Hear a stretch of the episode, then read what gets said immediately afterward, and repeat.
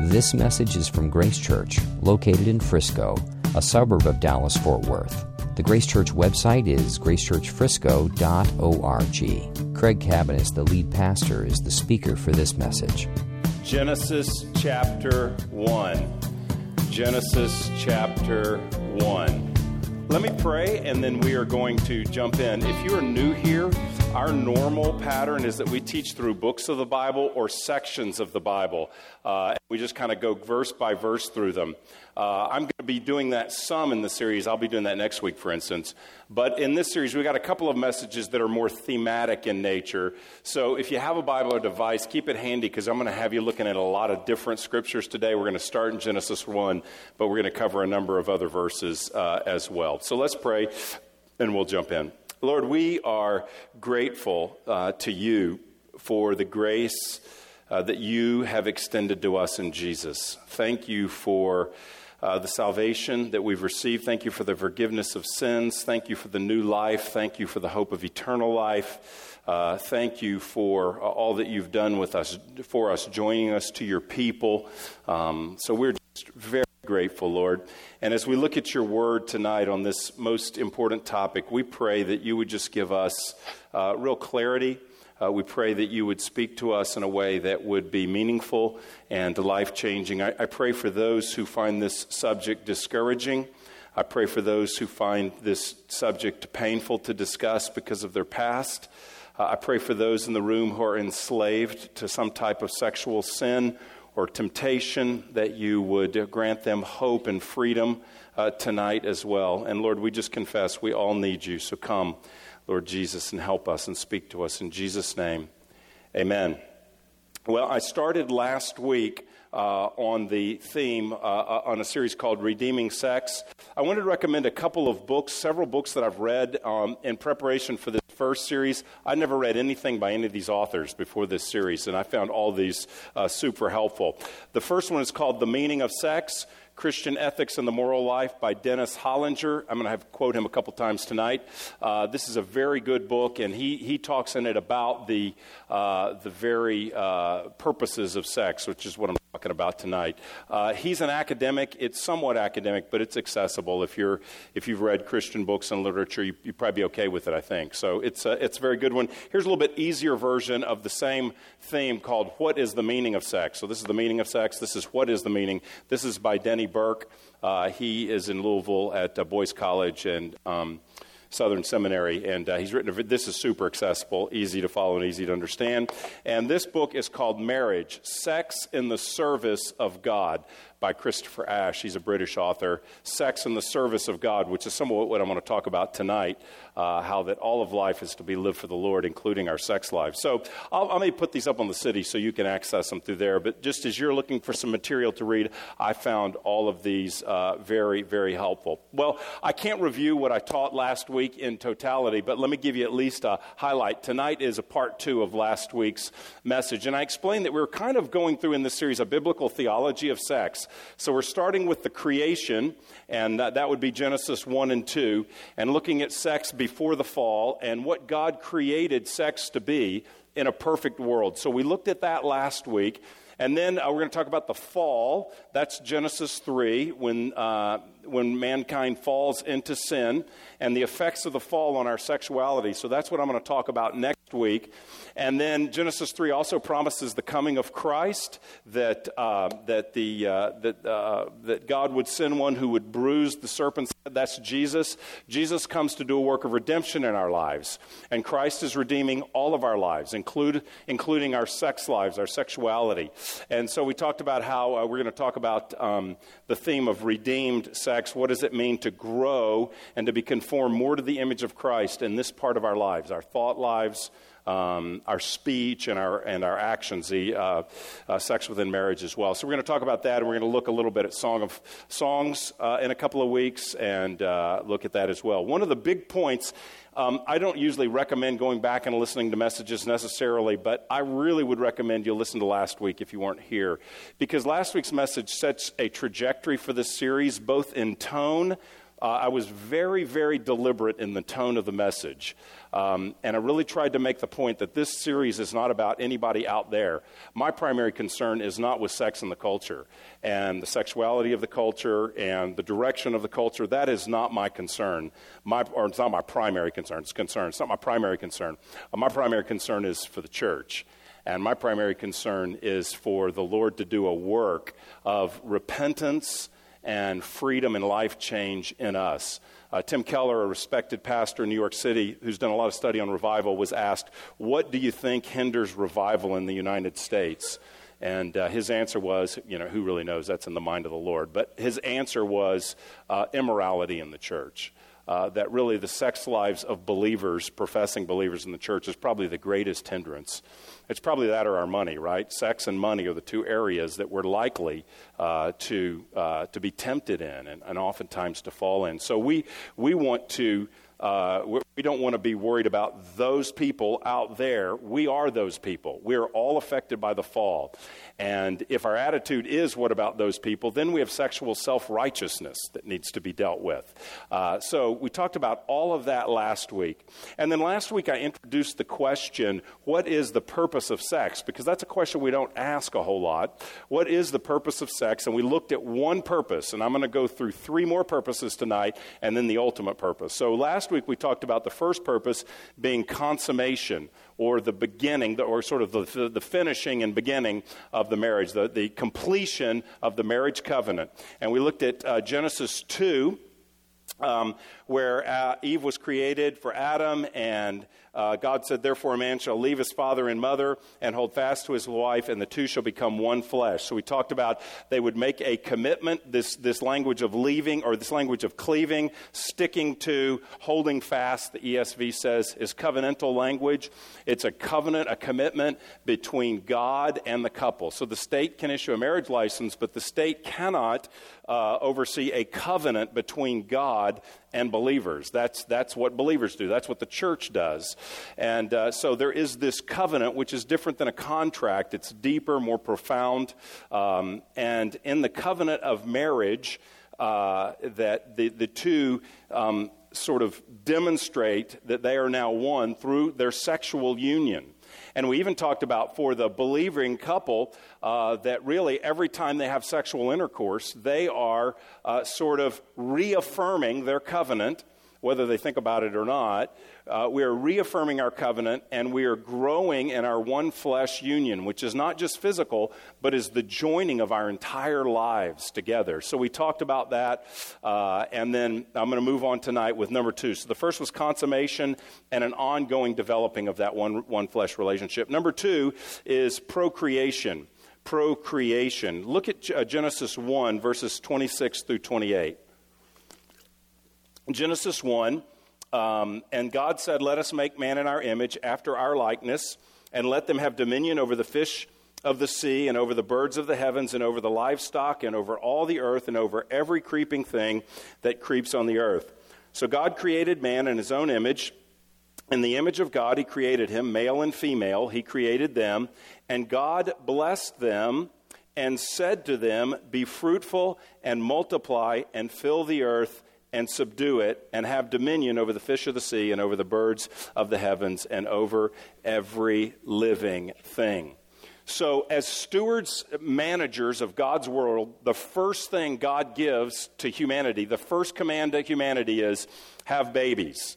That's literally the first thing he says be fruitful and multiply. I want more of you, not just two of you. I want you to increase. And God's plan is to populate the earth with, with children of, of believers, in this case, people that knew him, that would spread his glory and spread his fame, that would worship him, that the glory of the Lord would spread out throughout the earth through generations of people who are raised to know him and to worship and to follow him. So his plan for multiplication is a plan to fill this world with, uh, with worshipers of God. And so that is the first thing have babies. Throughout Scripture, children are seen as a blessing of the Lord and, uh, and, and, a gift from the Lord. And the way you have children, this probably isn't going to be a surprise to anyone.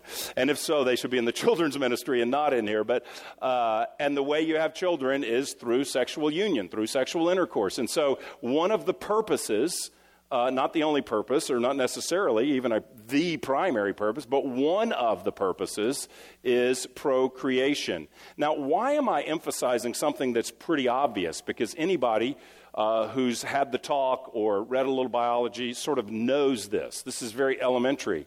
However, I believe we are somewhat culturally uh, blinded to this reality. I, I don't know if we realize that throughout history, procreation and sexual intercourse have always been joined ideas. But that is not true in the modern world because in the modern world we have reliable means of contraception, and uh, if contraception doesn't work, uh, sadly, uh, in our country, there is the uh, option of abortion as well, which, which hinders or stops uh, the process of one hinders, one stops the process of uh, procreation, or at least delivering a child, as the case may be in the second in the second one. So, in our culture, procreation is separated from sex. Now, tonight's message is not going to be on uh, contraception. Different people have different views about that. Uh, with ethical means of contraception, uh, I don't have a problem with that. Um, I'm not teaching on that tonight, uh, but and nor am I saying that every uh, sexual act is to uh, is to be a procreative act either. Uh, I'm not saying that, but there must be an openness to the possibility.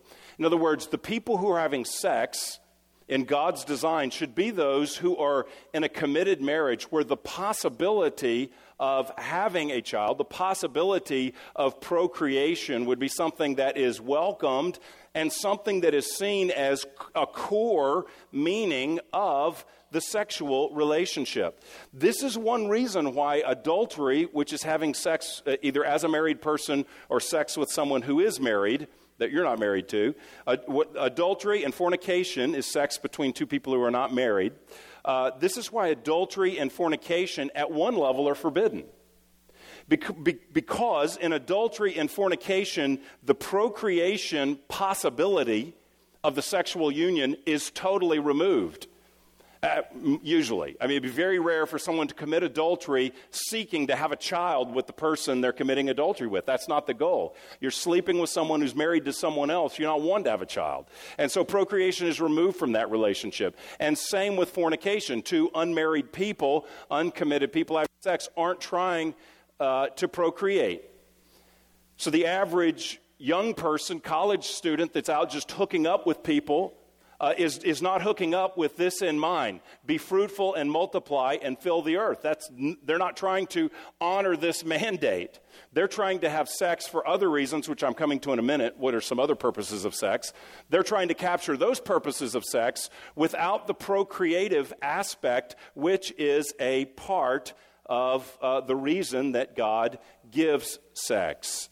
Procreation is at, should at least be a possibility as a core purpose of sex. Now, if you were born, I want to make a comment here pastorally. If you were born uh, to an unmarried couple, or if you have a, a, child, had a child, have a child outside of marriage, I, I want to make a statement here, and that is that no life is an accident. So if your parents were not married or you had a single parent raised by a single parent, your, your, your life is not an accident. God has a purpose and a calling for your life. And if you have had a child, you're a single parent, or you had a child outside of marriage, God has a calling and a purpose for that child. If you remember, we were talking about the perfect world, what God created sex for. He creates sex for a married couple in a permanent, committed, covenantal relationship. But we don't live in the Garden of Eden. We live in a fallen world where everyone in the room is a sexual sinner, at least mentally, at least w- through uh, lustful desires. Uh, but we all have skewed sexual desires. And so I want to make clear we're all fallen. So the points I'm making here right now are not to bash someone who was raised in a family without a married couple or someone who has had a child out of wedlock. That's not, that's not what I'm trying to do here. But I am trying to say that that is, this is God's purpose. And are in that place, either you were raised as a single, uh, you know, you did not have parents, two parents, or you've had a kid, God wants you to experience His grace. He does not want you to live in shame. He does not want you to live embarrassed of your history. He wants you to be free by the grace of God and to thoroughly receive, uh, if you've had a child, forgiveness, and if you were that child, to have the shame removed uh, from over your life completely because you are a new creation in Christ and all things are new if you believe in Jesus and have come to meet Him. So, uh, having said all of that, uh, the pr- procreation is a vital purpose within marriage. What about an infertile couple? Or what about a couple that is past their childbearing years? Well, I, don't think the Bible teaches that, you know, every time you have sex, uh, you know, the goal should be necessarily uh, conception, or certainly it doesn't happen that way. And that just shows that there's more, more than one purpose for sex. There's more than procreation um, as a purpose for sex. As I mentioned earlier, one is consummating the marriage and, in an ongoing way, deepening that one flesh relationship. So that's already another one that we've looked at. But a couple thoughts about that. A couple that has passed their childbearing years in marriage, uh, perhaps they've already had children, so this would be relevant to there. If they already had children, uh, then they have, they have uh, had a sexual relationship with procreative fruit, we could say. Um, but at least they're in a relationship that would welcome, were they able physically, that would welcome children as a married couple. And to the infertile couple, many, not all, not all, but many infertile couples become fertile uh, at some time later in their life and actually do conceive. And they are in a relationship that would welcome the blessing of a child that could come as a fruit of their sexual union. So the point I'm trying to make is the procreative function is still relevant or present um, as, as, a, as a purpose for our sexual union in a way that it would not be for uh, in an adulterous relationship or a fornicating relationship. So, procreation. So, so, consummation of marriage, procreation. Number three, love.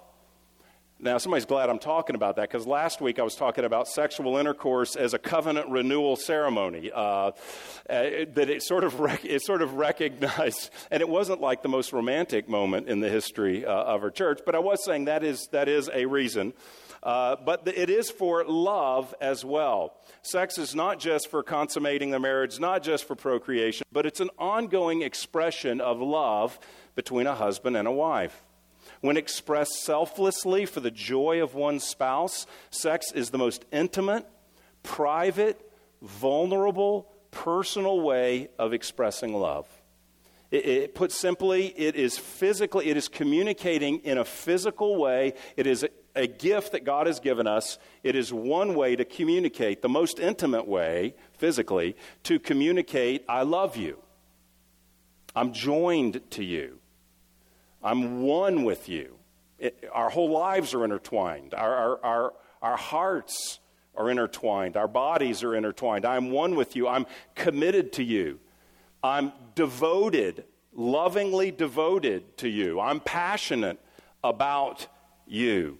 It's a way to, way to communicate I trust you.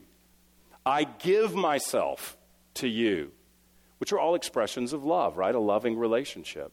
So, sex and love and the marriage relationship go together. Now, in the creation account, we don't see that. The word love is not used uh, in the creation count, but I think it's hinted at. Uh, one place I think it's hinted at is Adam's response when he sees Eve you know, he's put to sleep, God removes a rib, creates the woman, and then he, he responds in what is verse. It's the first language of any human on the planet when he sees Eve, and it's a poem. In, in my Bible, in the version of the ESV, ESV I have, it's set apart like a verse. It's literally written like a poem, like a verse, because it is. He says, This is bone of my bones and flesh of my flesh. She shall be called woman because she was taken out of man. Uh, this is he's excited. This is an exclamation point. This is a, a passionate statement. He really really is thrilled with what he sees, especially since he has just named the entire animal kingdom. And though she would be beautiful on her own, uh, certainly she is far more beautiful uh, than any uh, other creature, which he has just seen them all. And so he, he speaks in this sort of passionate way towards her.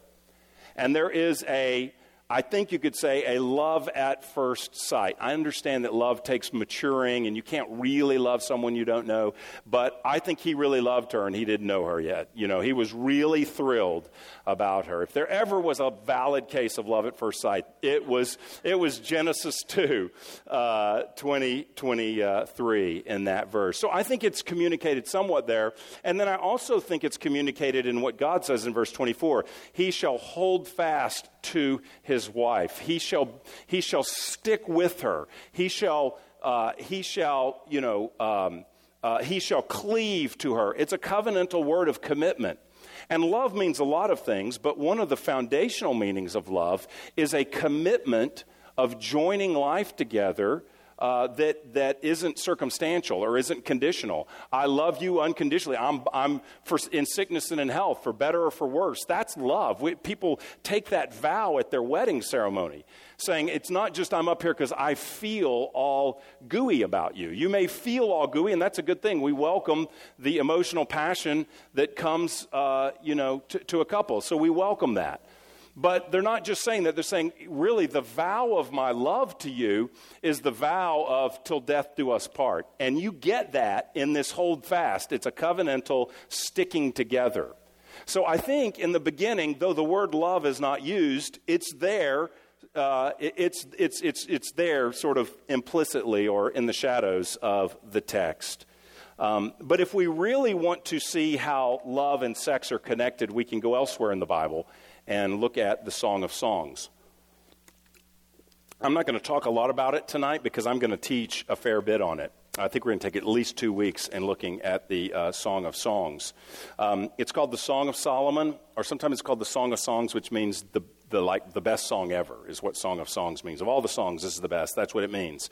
And we're going to spend a couple of weeks uh, looking at it. And the focus of the entire book, at least at a horizontal level, describes the love of a woman and a man uh, together. Uh, and it is really the story of a passionate longing, actually, the passionate longing for sexual union before they're married, which is, does, is not consummated until they're married. Uh, and then the passionate longing to be together once they are married, and the passionate celebration of their union, uh, you know, once they are married. One of the things that I hadn't thought about till recently about the Song of Songs is that it, it points back in many ways to the Genesis, the creation of sex in Genesis. Iain Duguid, in a commentary, which I'll, I'll bring out uh, when we teach on this, but in a commentary on a Song of Songs, he said this. In the song, we have an idealized presentation of mutual love between a man and a woman, as it was designed to be at creation. Themes of the Garden of Eden abound in the song, and you'll see that. There's a lot of talk about the garden is a central image of the woman's sexuality in, in, the, in the poem. So there's the Garden of Eden stuff everywhere, abound in the song. Here we are confronted with love as it was intended to be in the beginning the uninhibited celebration of the idealized love of the man and the woman provides a model for us of how love was intended to be from the start. So, love and sexual, the, the uh, love and the sexual relationship are present throughout. But here, here's a couple of verses in chapter 8 that just speak of love, for instance, uh, from this couple. Set me as a seal, this is 8 6. Set me as a seal upon your heart, as a seal upon your lo- arm, for love is strong as death, jealousy is fierce as the grave. Its flashes are flashes of fire, the very flame of the Lord. Many waters cannot quench love, neither can floods drown it. You cannot drown out love, it will, it will survive. If a man offered for love all the wealth of his house, he would be utterly despised. And so a statement you can't buy. If you gave everything you could, you could not buy the value of love. So it's a book that speaks throughout of love. And actually, the word love, at least in one instance that's repeated, is used synonymously with sex. So uh, the, the, the gal, the Shulamite woman in the letter, and it's a, it's, we'll explain this when we get to it if you're unfamiliar with it, but it's a series of poems that are spoken from uh, a man to a woman and then a woman uh, to a man. But in it, she says in chapter 2, verse 7, and this is repeated three different times in different poems in the letter, uh, she says, I adjure you, O daughters of Jerusalem, by the gazelles or the does of the field, that you not stir up or awaken love until it pleases. And if you look at the context, what she's saying is, don't prematurely have sex. She's speaking of a relationship that she's longing to. The whole, they're not married, and it opens up, let him kiss me with the kisses of his mouth. I mean, at the beginning, she's desiring to be with this guy, but they're, they're not. They're restraining that until they are marriage, married. And she says to this uh, kind of chorus of ladies that are with her, she says to this chorus, Do not awaken this love before it's time. Do not be involved uh, prematurely uh, with someone that you are not married to. So, in marriage, sex is an expression of romantic love, uh, erotic love, but it all flows through the biblical idea of love, uh, which is God's love, and agape love, which is patient and kind and sacrificial. It's a love that focuses on pleasing the other. You see that in the Song of Songs and elsewhere. So, even in the Bible, when we're not talking about sexual love per se, the foundation of the nature of love is still to characterize the, uh, the sexual relationship. 1 Corinthians 13, for instance, uh, that's, that's really sound bedroom advice. Love is patient, you know, love is kind. Um, so, so love is focused on the other, we see in the Bible. And so love and sex go together. Hollinger, in the book that I held up to you a minute ago, uh, he said, In a covenant marriage, sex is not making love, it is giving love. And uh, making love is not a bad term, but, uh, but it's a giving love, is what he's saying. It's not something you're creating through the act, it's something that you are extending of yourself to the other. Because marriage uh, represents a sacrificial love and is even a picture of the gospel that a husband's to love his wife as Christ loves the church. Because it's that sacrificial picture of love, that is to characterize the uh, sexual relationship as well.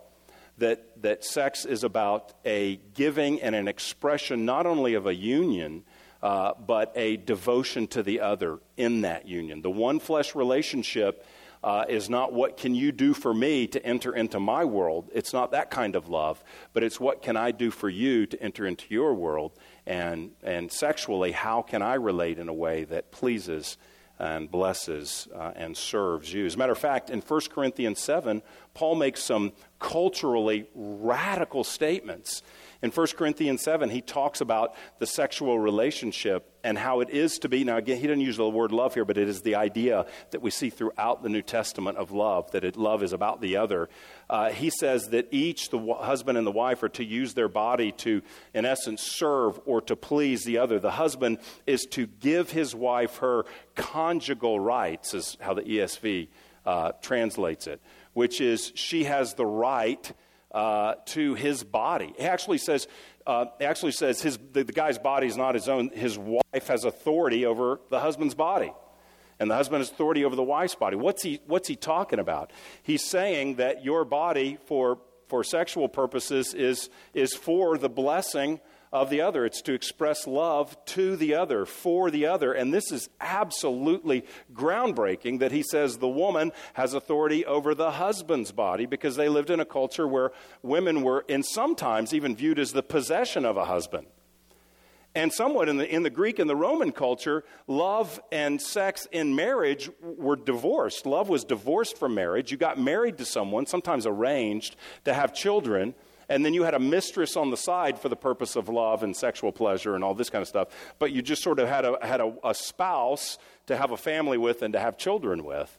And he's making radical statements. He's saying, no, husbands, you, you are to serve your wife. She has conjugal rights, is what he says. He, she has the right to sexual union with you, so don't deprive her. And, and wives, don't deprive your husbands. It goes both ways, he says. Why, why does he talk that way? Because sex reflects love.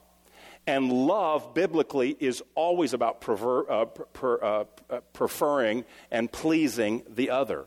Love is always about pleasing and preferring the other. And that's why when Paul talks about sex and this relationship in marriage, he, without using the word love, he is describing love the preference of the other, the serving of the other, the giving of oneself to the other. To say, I don't, I don't own myself. I'm not, you know, I'm not ruling over myself in this way, in some kind of way that I'm demanding my rights. I'm giving up my rights to serve and bless the husband to the wife and the wife to the, to the husband. And then he makes, again, that very culturally radical, unheard of statement that the wife has sexual rights, that her husband is to love her and um, express his love through sex uh, as one way, re- reflective of their union, their care, their love, their tenderness, and, and everything else. So, love. So, pr- consummation of the marriage and the ongoing sort of deepening of the one flesh union. Uh, procreation. You, you, you, can't have uh, children, you know, without the uh, relation, sexual relationship, and that's one of the purposes. Love, it's an expression of a love, the kind of love that's a sacrificial and not a selfish love. The fourth purpose would be pleasure. Pleasure, and this is certainly biblical that, uh, that sex is not just for procreation as if it's some kind of duty to create the next generation, but it is for pleasure. And I think some of the most unfortunate caricatures of God in our culture are that God is somehow opposed to pleasure. That, that God is somehow, uh, you know, opposed to anyone enjoying, for a couple enjoying themselves sexually. That he's just like, well, if that's got to happen, I guess I'm going to kind of close my eyes and, you know, uh, as if he's embarrassed by that or if he's, he created that. Uh, it, it, he thought up pleasure. No, no pornographer thought up pleasure.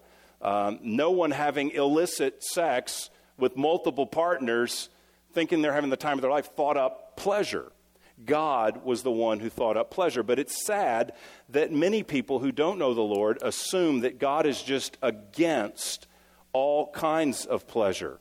Uh, and that can be because sometimes the church has not done a good job representing God and representing sexuality. We've been very much about what is not allowed. Let's make sure everybody knows what they can't do, and we're going to tell them about it all the time. Instead of emphasizing what's the purpose of sex, and let's get it in its right context and let's go for it. That's what the church should be saying. For the glory of God, let's be having uh, uh, sex for the glory of God.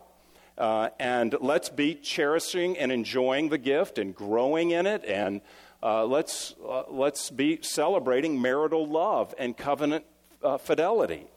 Instead of just saying, can't do this, can't do that, can't do that, and just, you know. So sometimes it's the church's imbalanced emphasis on what the Bible teaches. Um, that's one reason. I think the other reason is sometimes people who don't know the Lord are very selective in their hearing.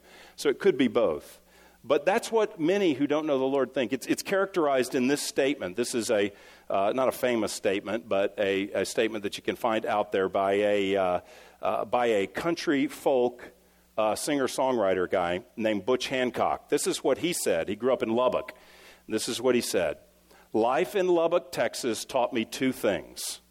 One, God loves you, and you're going to burn in hell. That's the first thing he said, which is tragic.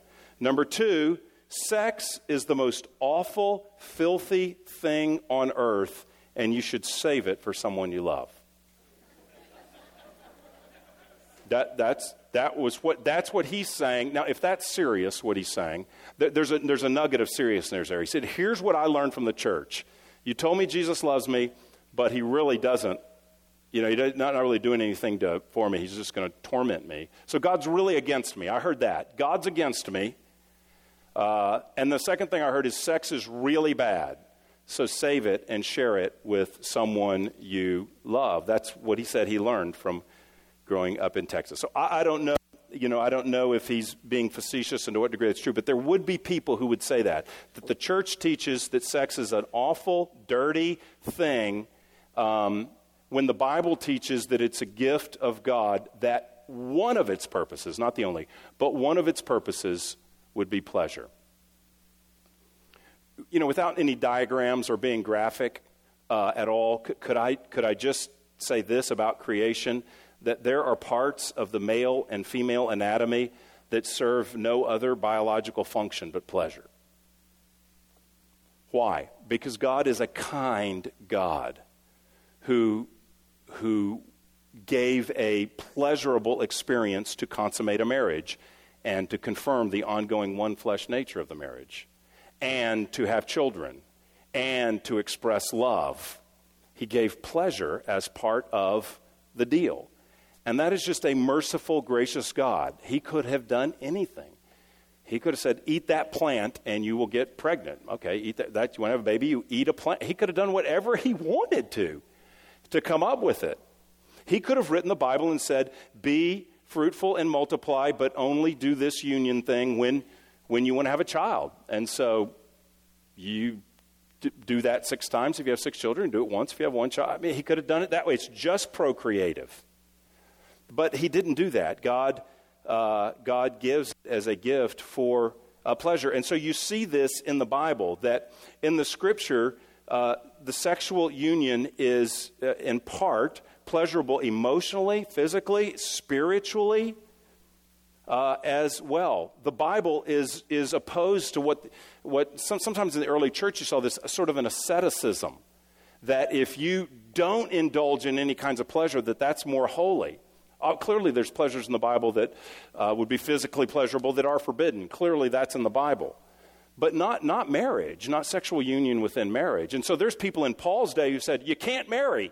You want to follow Jesus? You can't be married, which would mean you can't, there's no sex. You will be, uh, the really holy people will not marry and engage in something like that. And in 1 Timothy 4, Paul just says that's nonsense is that that is not a mark of holiness that someone would say i really want to be holy so i'm not you know if a person's called to singleness that's different that is a very holy calling that the lord gives some people uh, a, the gift of singleness so that would be but these people weren't saying that these people were saying you know don't be married don't be married because you, want to you want to be austere. You want to restrict yourself. You want to withhold uh, pleasures and that's godly.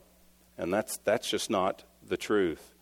So, while God designs a specific context for sex, marriage between one man and one woman, um, in that context, it's to be enjoyed with pleasure. It's, sex is not dirty in marriage, it's not bad, it's not shameful, it's not embarrassing. Uh, it's good, and we are to enjoy the good gift of God with freedom uh, and with abandon, and that is what the Scripture models for us in the Song of Songs. Again, I'm going to teach through this, but let me just read a few verses. If you have a Bible, you can look at this with me. Uh, Song of Songs, chapter 4, verse 10. And you can read this. This is when they're getting married, uh, and it's a lot of metaphorical language it's veiled, and I'm not going to unveil and give details in some kind of graphic way. You'll be able to track with it, I think. But it, it is veiled language, and it's meant to be veiled. But uh, I will say this the metaphor of the garden in this passage and throughout the letter is, is the woman's sexuality. So there is, there is that. Uh, I, will, I will give that interpretive clue, which is throughout. But he says this in, in 410. Um, how beautiful is your love, my sister, my bride. It's not really a sister, but that was a term of affection. How beautiful is your love, my sister, my bride. How much better is your love than wine, and the fragrance of your oils than any spice. Your lips drip nectar, my bride. Honey and milk are under your tongue. The fragrance of your garments is like the fragrance of Lebanon. A garden locked is my sister, my bride. A spring locked, a fountain sealed. Your shoots are an orchard of pomegranates with all choicest fruits henna with nard, nard and saffron, calamus and cinnamon, and all the trees of frankincense, myrrh, and aloes with all choice spices, a garden fountain, a well of living water, and flowing streams of Lebanon. Awake, O north wind, and come, O south wind, blow upon my garden let its spices flow. Then she says, Let my beloved come to his garden and eat its choicest fruits. He says, I came to my garden, my sister, my bride. I gathered my myrrh with my spice. I ate my honeycomb with my honey. I drank my wine with my milk. And then the others say, Eat, friends, drink, and be drunk with love. Now, drunkenness on alcohol, with alcohol, is sinful in the scripture, to be drunk by drinking too much alcohol. But drunkenness on their sexual union is encouraged and celebrated. It compares it to uh, intoxication. The exact same language about intoxication is used in Proverbs 5. This is what a dad says to his son to think about his future marriage. Proverbs 5. He says, Don't follow the adulteress. The adulteress, he says, is literally going to lure you into her bed. That's what he talks about. Very clearly, she's going to lure you into, your bed, into her bed, but don't do that uh, he says in verse uh, 15, 515, drink water from your own cistern. Okay? So drink water from your own cistern, flowing water from your well. Should your springs be scattered abroad, streams of water in the streets? It's, it's what he's saying by that is drink what, you know, you have a cistern, a well, drink from your well. That is, be with your wife. Don't be, you know, getting water and spreading it out everywhere, is what he's saying. S- sleeping with various people. Verse 17, let them be for yourself alone and not for strangers with you. Let your fountain be blessed and rejoice in the wife of your youth. A lovely deer, a graceful doe, let her breasts fill you at all times with delight. Be intoxicated always in her love. Same language, intoxication. Why should you be intoxicated, my son, with a forbidden woman and embrace the bosom of an adulteress? For a man's ways are before the eyes of the Lord, and he ponders all his paths. So I'm not being graphic here at all, I'm not seeking to be. I'm just trying to be tell you what the scripture says. In the poetic language before, he's describing a union that involved taste, touch, smell, every sensation, every sense, uh, sensual sensation was described as he came to his garden uh, the garden and celebrated and was drunk in love at the garden. Here, he's saying this lady's going to try to intoxicate you, but don't be intoxicated by an adulterer. Be intoxicated with your wife and be filled with delight by her breasts and not the breast of someone out there. Don't do that. Embrace your wife. Don't be embrace, don't be embracing the adulteress, is what he is saying in this passage. Let her fill you with delight, is what he's saying. So it's an intoxication, it's a pleasurableness. This is a purpose within marriage. In Hollinger's book, he, he says this. He says, um, This is with the wife of your youth, we just read. He said, In marital sex, we experience pleasure that is physical, but also emotional and spiritual, for true pleasure is far more than a tingling of nerve endings. Yet the tingling of nerve endings and the physical side of pleasure is part of the gift. Its fullness, however, is experienced in relationship to other human pleasures, such as the joy of commitment, security, fidelity, and a deep consolation that this is God's doing. So he's saying the real joy, pleasure of sex in marriage is not just a physical pleasure, which is momentary, but it is the joy of commitment, it is the joy of trust, it is the joy of security that says this person's not with me tonight and with someone else tomorrow. It is the, the joy of that union. It's the consolation. He says, the deep consolation that this is God's doing. That's what God wants the married couple to experience in their sexual relationship. Tingling of nerve endings? Yes, believers and unbelievers have nerve endings. Ever, uh, humans have that. But beyond that, there is to be a depth of pleasure and joy that is commitment, security, union, and the sense that, God's do, that God did this. This is a good thing from the Lord, the pleasure that comes there. So that, that is uh, uh, enough on that topic. I need to wrap up. So here we go. So we've got uh, consummation is the first thing we talked about. Uh, then we talked about procreation, then we talked about love, then we talked about pleasure, and then there's one overarching purpose of sex, and that is the glory of God. Um, our sexuality is given us for the glory of God. We are to please the Lord and to glorify Him. And I think there's two ways, really quickly, that we glorify the Lord with our sexuality. The first is through gratitude. Through gratitude. C.S. Lewis says that pleasures, and he wasn't just talking about sex, but all pleasures in life that we have, pleasures are shafts of the glory as it strikes our sensibility. So when we, uh, even eating a great meal would be a pleasure he's talking about. When I eat a great meal, there is a, it's, it's like a picture. It's like a, it's something that's a, pleasure that is revealing God's glory, in a sense, is what he's saying. And he says, make every pleasure into a channel of adoration.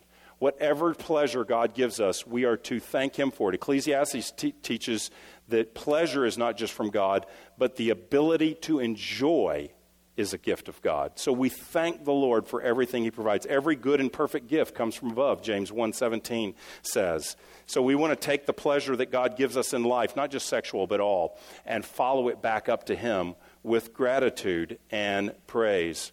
Ephesians 5, very interesting, says to avoid sexual immorality uh, which would be sex outside of marriage. Avoid sexual immorality. And he says, don't even have foolish talk or crude joking. So don't make sex, you know, jokes about sexuality.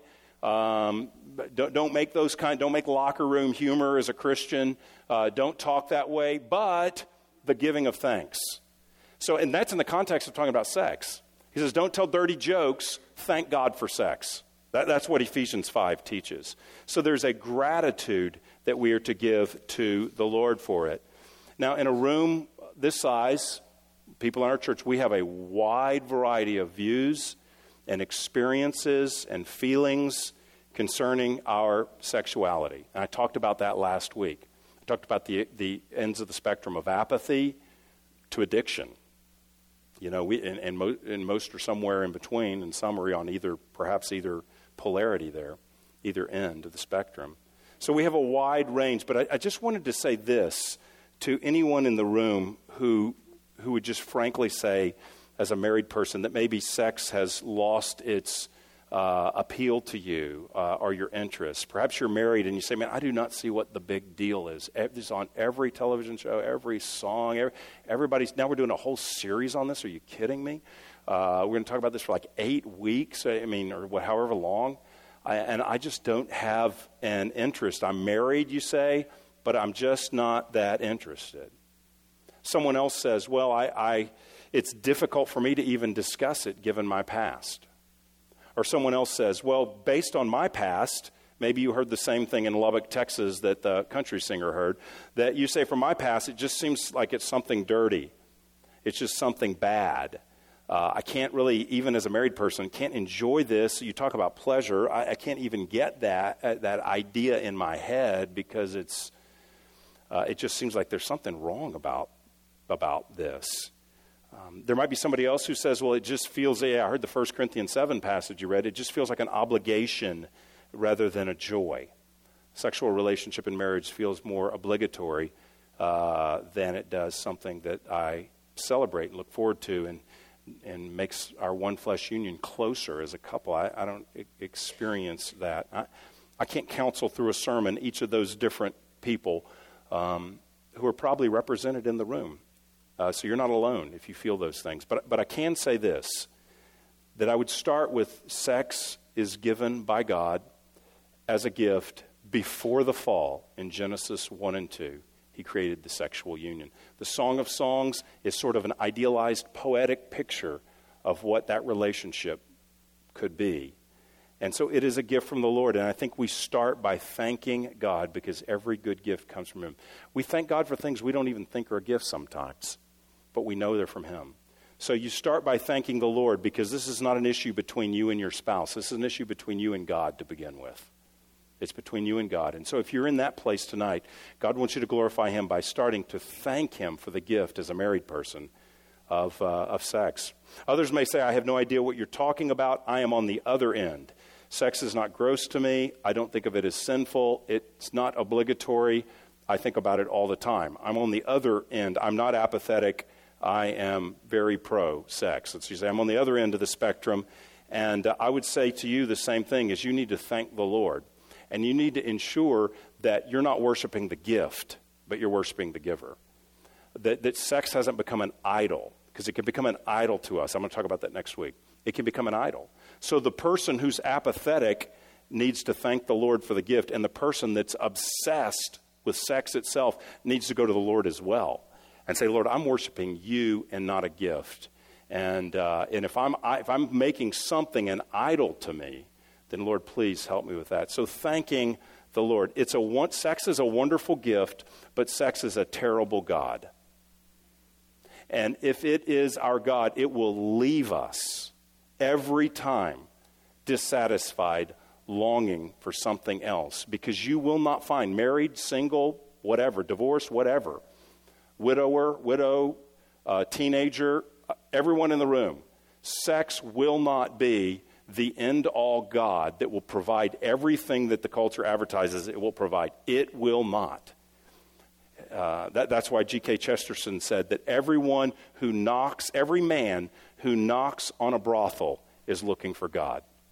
Because they're looking for an experience that will be everything to them, that will satisfy them, and only God satisfies. He gives gifts to us, which we enjoy and, tre- and treasure. Point four was pleasure, okay? Wonderful, but it is, sex is, cannot be our God. It will, it will, it'll, it's a terrible, sex is a terrible God. So thanksgiving, and then the second thing is obedience, and I need to be done. Goodness gracious, I just looked at the clock. I need to be done. Uh, though on this topic, you guys are a little more patient than if I was preaching on something else, perhaps. Uh, so, um, so uh, uh, the other one would be obedience. We glorify God through our obedience. So the Bible generally says we are to glorify God. Uh, 1 Corinthians 10 whether you eat or drink, whatever you do, do all to the glory of God. Live all your life to the glory of God. But we don't have to just say sex is one thing in our lives. So that's under everything to the glory of God. Yes, it is. But the Bible singles out sex. It doesn't just put it in the category of everything. 1 Corinthians 6, Paul says this You are not your own, for you were bought with a price. So therefore, glorify God in your body. And the whole section of the chapter is talking about sexual immorality. He's talking to the Corinthians. The men are having sex with prostitutes down at the pagan temples. And he's saying, Stop having sex with prostitutes. We talked about this last week because you're making yourself one flesh with them. And then he says, Your body belongs to Jesus. Therefore, glorify God with your body. What does that mean? It means whether you're single, whether you're married, whatever you are, live out your sexuality in the way God designed it. So, if you're a single person, that means that you live out until you are married, you, you live out. Uh, uh, this part of your life you live in chastity, is what he calls us to a purity, a chastity until you're married. And if you're married, then you are to walk out your sexual relationship with your spouse only your spouse only. But in, in both cases, we are obeying the Lord as those who have been bought with a price. His require, he spells out very, very clearly his requirements for how we are to live out our lives uh, sexually. And, uh, we and we're trying to think deeply about this. What are the purposes of sex? I didn't just start with, okay, here's like a list of all the stuff everybody can't do. Here's a list of everything, all the stuff everybody can do. Everybody got the rules? Go team. You know, we're not doing that. We're looking, we're trying to start with what's the purpose? Because that, then all the other things make a lot of sense when we understand the purpose. So that's what we're talking about. So we, we want to obey the Lord, that glorifies Him. Um, there's grace there's His grace to help us where we failed and forgive us, and to empower us to be more conformed to His image. We have all failed, at least in our heart and beyond that, um, many of us. And, and there's grace for forgiveness, and there's power for change with the Lord. So, if you're aware, as we talked about this, I'm going to close with the same quote I did last week. If you're aware of sexual sin in your life, or you're aware that, boy, these purposes are not things I've thought about or seen, the Lord's convicted me of something as a single person or a married person, I want to encourage you the gospel is not for the sexually upright, but the sexually fallen. Jesus dies on a cross for sexual sin. He never committed any sexual sin, he was perfect. And yet, he died for our lusts uh, he died for our fantasies and imaginations that do not glorify Him. He died for uh, romantic relationships with people, married people having romantic relationships with someone they're not married to. He died for uh, the urge and the act of viewing pornography. Uh, he died for he died for every sexual sin that we see in the Scripture. And if we come to Him, He forgives us, and He will give us power to change. And sometimes it's a, it's a lifetime of change. But it starts with acknowledging I need the good news of the gospel afresh to me. I need the hope that comes from the Lord. And so, whether you're a single person really struggling, or whether you're a married, and, and, message to the single people, there's married people that really, really struggle just like you do. It's not that the married people have no problems here, and just absolutely not. So, whether you're single or married, you could be struggling tremendously with the issues we're talking about tonight. But let's come to the Lord. Let's ask for His power and His grace to change us. And then I'm going to pray and then uh, we're not going to have a ministry time up here tonight, but you find someone that you can talk to, a, a mature friend, and let them know. A, your small group leader, one of the pastors. Um, if you're a woman, a, mature woman of God that's in the church that you can trust, um, or you, if you're new and don't know anybody, you want to talk to a woman, you can come to one of the pastors and say, "I'd like to speak to a woman about something," and we can direct you to someone who you'd be more appropriate, more comfortable speaking with uh, we can help you with that. So go to someone and get some help, get some prayer, and let's uh, let's trust the Lord that He wants to uh, He wants to help us all and wants to um, He wants to give us grace in our station in life, and He wants to give us joy in these areas as well. Let's pray. You've been listening to a message from Grace Church. For more information, visit our website or write us at podcast at gracechurchfrisco.org.